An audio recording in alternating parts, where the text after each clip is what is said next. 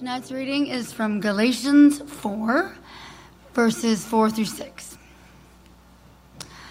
But when the fullness of time had come, God sent forth his Son, born of woman, born under the law, to redeem those who were under the law, so that we might receive adoption as sons.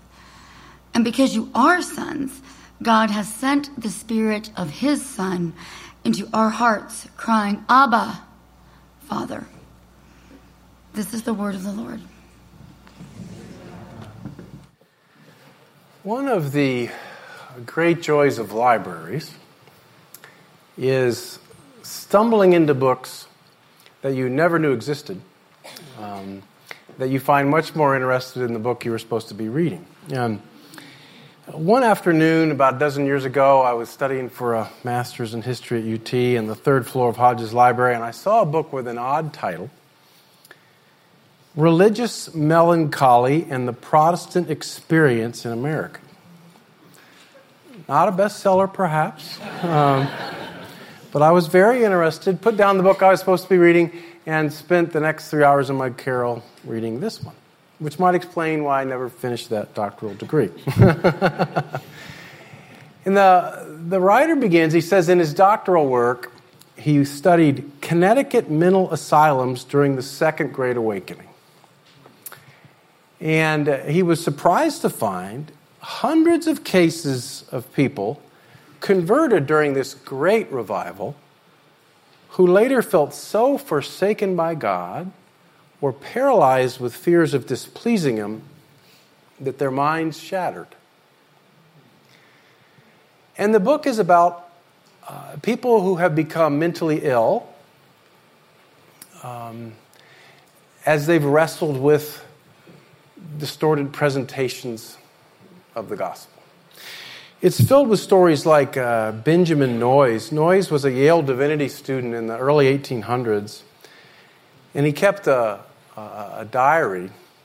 He was a deeply pious young man. He was active in a campus revival ministry. He would often fast and pray late into the night. The preachers of the day were stressing uh, the, the importance of an intimate, emotional encounter with the living Christ. Uh, but they also said that if you lacked that kind of experience with Christ, it probably was due to sin. And that if you were struggling with habitual sin, you could be a hypocrite. And if you were a hypocrite, you may have committed the unpardonable sin. Now, those are some of the themes in the theological soup of the day. Well, the young man's diaries reveal uh, an adolescent in anguish. If you read between the lines, he appears to be struggling with, a, with an issue that many young uh, men and women struggle with. And he, he could not stop it, and he felt that God would never forgive him. So he would pray longer and fervently. Uh, one friend observed that he would come down from an all night prayer session in his room, quote, in extreme exhaustion and wretchedness. Well, this went on for months. He sunk deeper into depression. His parents pleaded with him. Um, but he was convinced he was such a miserable hypocrite that one night he, he went out to uh, the Saugatuck River, and plunged into the icy waters, ending his life. And he left behind uh, a suicide note for his family, and he said, The devil is very active and artful. He has got fast hold of me so that I am entrapped. Think that story illustrates uh, an important point that sometimes Christian doctrine, uh, slightly distorted or presented in an imbalanced way, even if it is trying to highlight a, a gospel truth, can cause great suffering in the people of God. This is something I've thought a lot about. Um, and I would, it might be a, uh, a conversation for a small group or something like that. Of, uh, what are some of the, the Christian teachings that have just been twisted a little bit and actually hurt you? Because you know the, the worth of a teaching by its fruit, right? I mean, Jesus says you know a tree by its, by its fruit. Well, I think this is especially true with shame. Um, I want to be careful in what I'm going to say tonight, um, uh, but, but I do need to say it. Some well intended Christian teaching causes instead of heals shame. Let me say that again. I believe that some well intended Christian preaching and teaching, some that has come from me over my career, actually causes shame instead of healing it. Now, last week I, I suggested if you're going to read one book on shame, it would be Lewis Smedes' Shame and Grace. And uh, he talked about the difference between shame and guilt. Guilt is feeling bad about something I've done, shame is a feeling that I am bad. He says the feeling of shame is about our very selves, not about some bad thing we did or said, but about who we are. It tells us that we are unworthy or unacceptable, that God must be disgusted.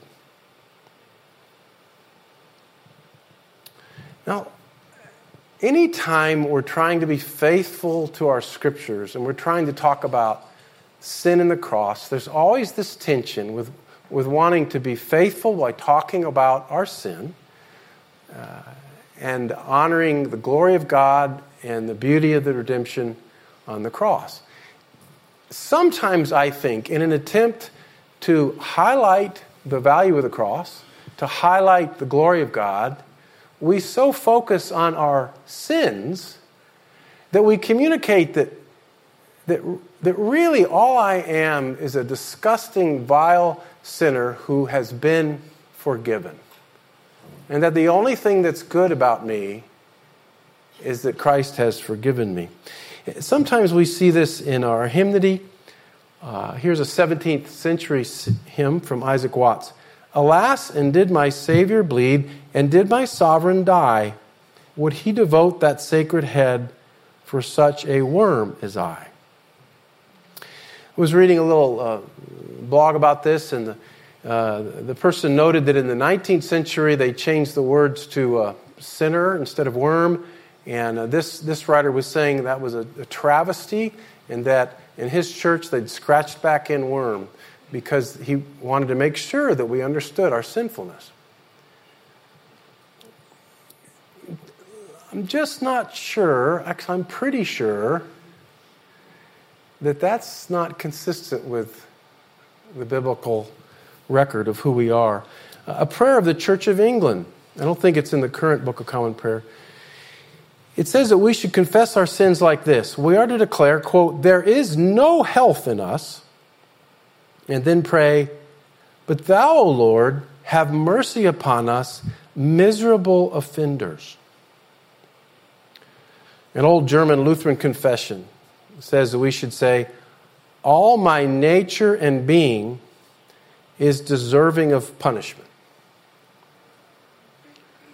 And again, I think I understand the intent here in these prayers and hymns. Uh, we, we should be honest about our our sins, 1 John 1 8. If we say we have no sin, we deceive ourselves. We are to oppose sin, Ephesians 4.22, put off your old self.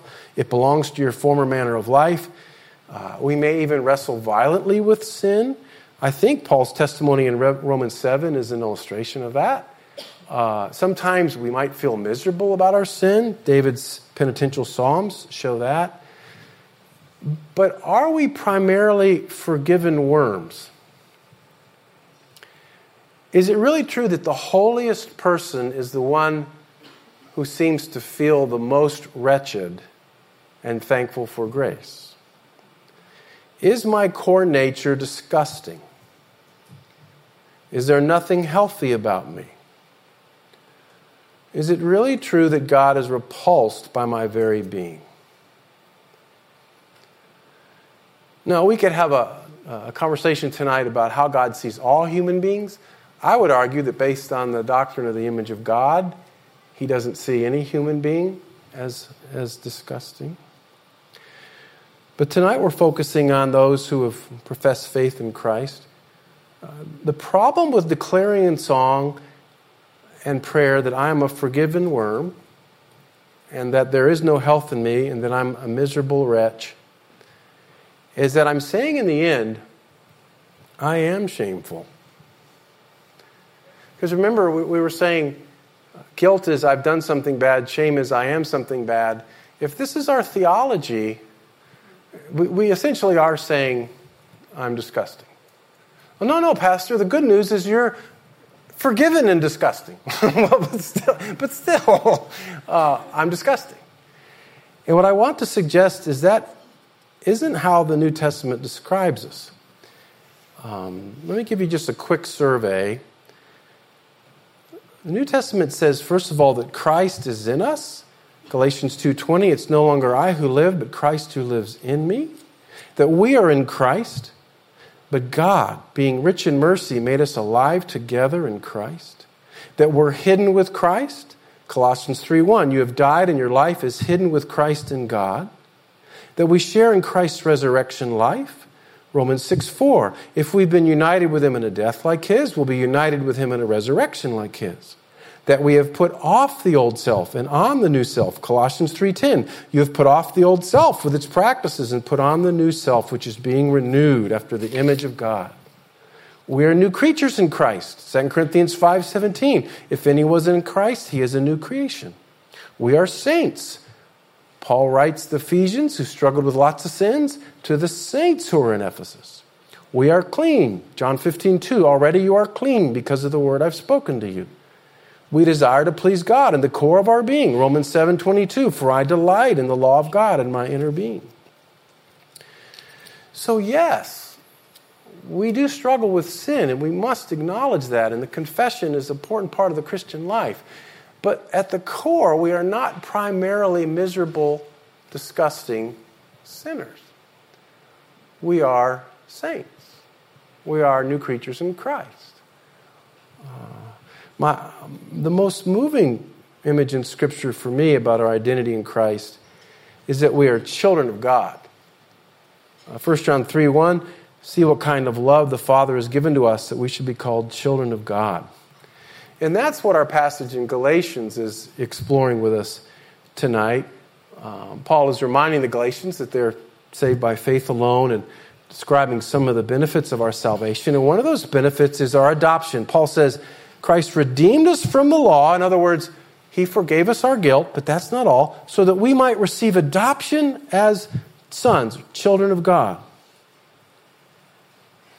So our entire relationship with God has changed. Some presentations of the gospel seem to say you are a guilty convict, Christ died for your sins. You're still a disgusting, guilty convict, but you're free now. This goes further. It says you've actually been adopted into the family of God. We now have the capacity to call God Abba because you are sons. God has sent the Spirit of His Son into our hearts, crying, Abba, Father. We now relate differently to the Father than we could have if we were still a slave.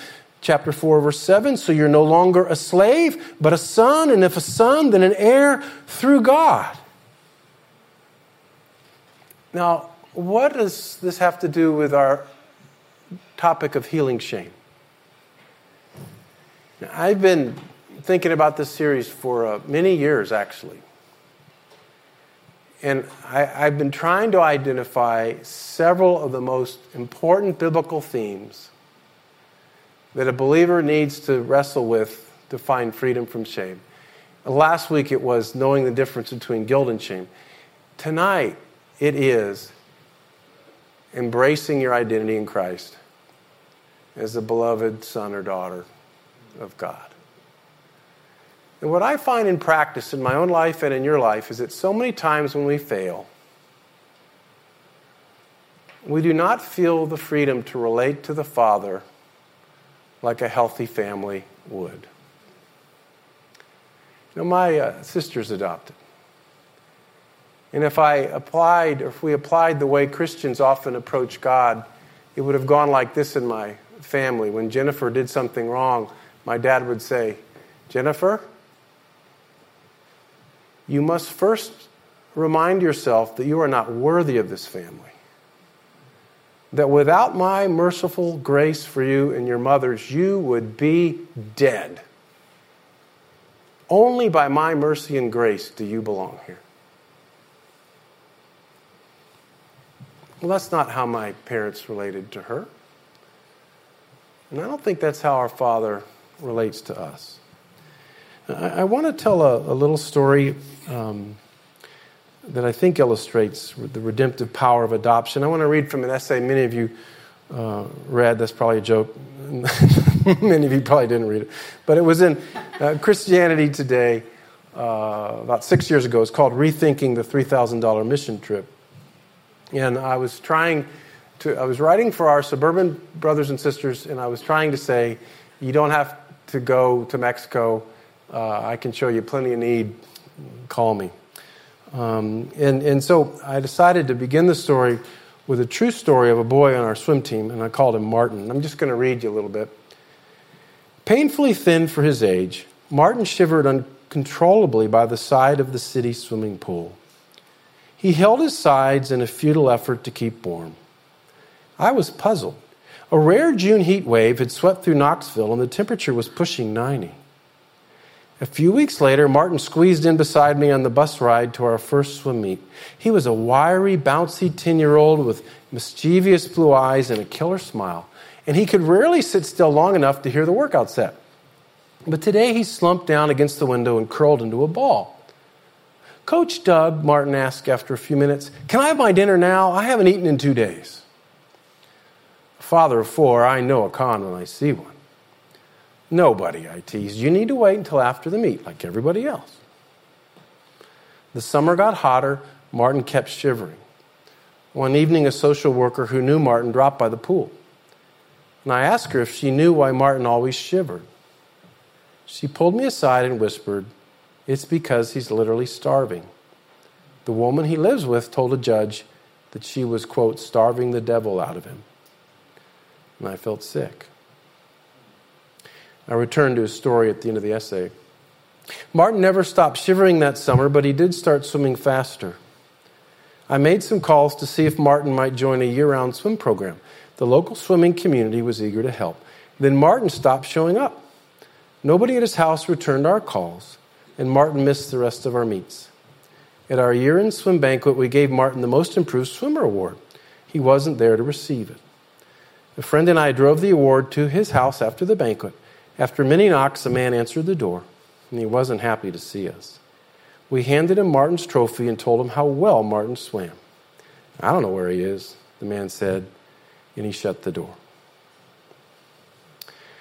When I submitted the essay, uh, the editor wrote back said we can't publish this and i said why he said the ending is far too discouraging and i said that's the whole point we don't have happy endings in this kind of work so very often However, there's a happy ending here. We lost touch with Martin for two years, and eventually we found him again and he began swimming. His mother was no longer able to take care of him and had to give him up. And at the time, a, a young couple, Paul and Caroline Fortenberry, were praying about adopting a child. And one of Martin's coaches, Sarah McCall, encouraged them to consider adopting Martin. And they did. And if we could put the next slide up. Um, December 21st, 2015, Brian was there. It was one of the happiest days of my life. Uh, Paul and Caroline adopted. His real name is Markel, and his lovely sister is Kiana. And I talked to Caroline this week, and I, I was praying about how, how can we explore this together. And I said, Can you tell me a little bit about what it was like to adopt these lovely children. And she said, first of all, they struggled a lot with PTSD, and that was hard, but they were able to love them through it. And I thought, you know, don't you think we all come into God's family with PTSD? I mean, it's hard down here. So don't you think we all come in kind of out of whack? And I suspect He loves us through it. And then she said, I, I feel as though they're my own children, period. I can't imagine life before them. We've walked through so much together already, even though it's only been four years since I heard their names. When Markel and Kiana hurt, I hurt. I would do anything to keep them from trouble. There doesn't feel like a distinction between them and our, and Owen, our naturally born son. We're all a family, and they are all my kids. And then I said, Well, what about when they blow it? How, how, do you, how do you relate to them then? And she said, When they make mistakes, I want them to come to me and be honest. I want to work through areas they're struggling with with them. I don't want them to hide or allow areas of their lives to stay in the dark. I want what's best for them and bringing everything into the light. We choose to love them no matter what. Don't you think that's what God feels towards us when we blow it? I think Jesus knew that we would have a hard time with getting our minds around this, and so he told a great story about it. It's called the story of the prodigal son. And uh, uh, I mean, we could. I just sketched this to kind of give you a little. no. Uh, of course, that's Rembrandt's great painting. It's uh, on the hallway into my office. Uh, son makes a mess of his life. He's totally humiliated. He's cut off from his dad, nearly dies. Broken and repentant, he returns home. He's so ashamed he doesn't expect mercy. He says, Father, I've sinned before heaven and before you. I'm no longer worthy to be called your son. Treat me as one of your slaves. The father has none of it. He runs to embrace him, clothes him, and throws a great party. Now, I mean, there's the young man knows he knows he's done wrong. I mean, there's a shoe off, his tunic is stained, his hair is thin and disheveled. And by the way, if if you ever want to think about this the shame in religion, that's always trying to counterfeit grace, spend a little time meditating on the older son. Not tonight. Now I want you to look at the father's face. Many of you have studied this painting, and particularly his hands. Do you notice that one is a man's hand and one's a, a woman's hand? This uh, Rembrandt's way of all the, the care that a mom and dad can give coming through the dad. I want you to just look at the dad and the son for just about 15 seconds.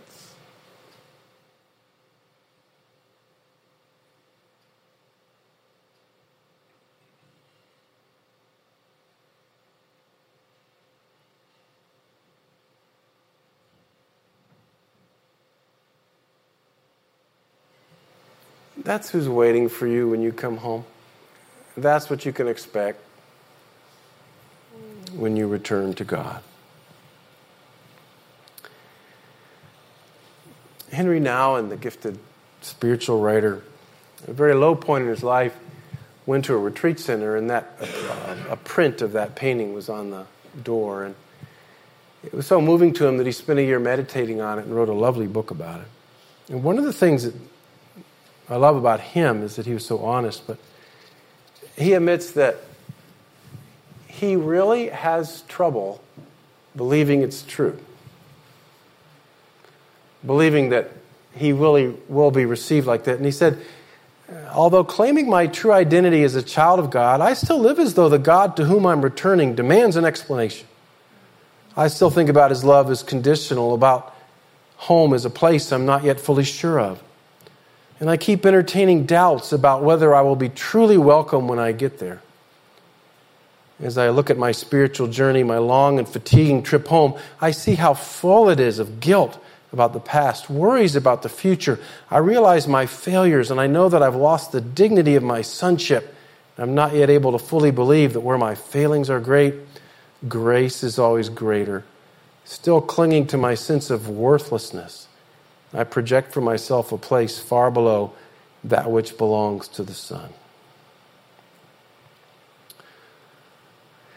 I think we experience shame, we live in shame, and we're in bondage to shame because we, we can't, at a soul level, at a deep level, actually believe that it's true. I mentioned I've kind of helping our mother church, Cedar Springs. They planted us 14 years ago, and they're without a pastor, and so I'm doing this series out there um, for four weeks. And this, this morning, uh, some folks come up and uh, this lovely person, this lovely person says, um, "You know, you really forgot something important." and I said, "I bet I forgot a lot of it. I got a couple more services here. Why don't you help me out?" And uh, and it was so. She said, "You know what? In your sermon, you talked about how healthy parents wouldn't treat us that way." You know where this is going, don't you? What if my parents shamed me? And so, whenever you talk to me about the Father, what I remember is, is being told I was disgusting because I wanted to wear a two piece to the pool.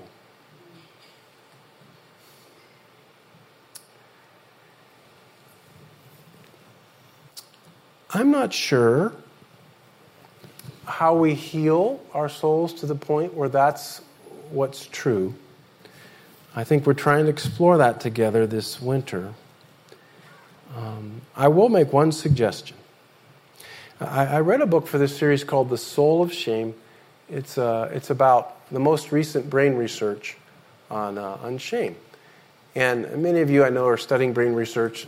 People are talking about this a lot. But the, his main premise is that very early in life, when we are shamed by our parents, and often, beloved, it's our spiritual parents, uh, our spiritual fathers, our spiritual mothers, me, uh, that very early in life, we develop shaming narratives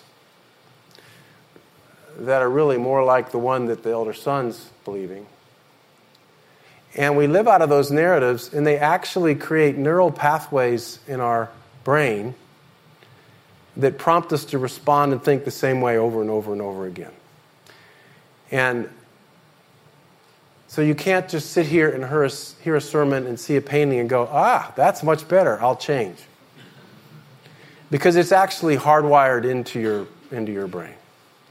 But the other thing that I'm learning uh, is that your brain can change and you can rewire your neural pathways.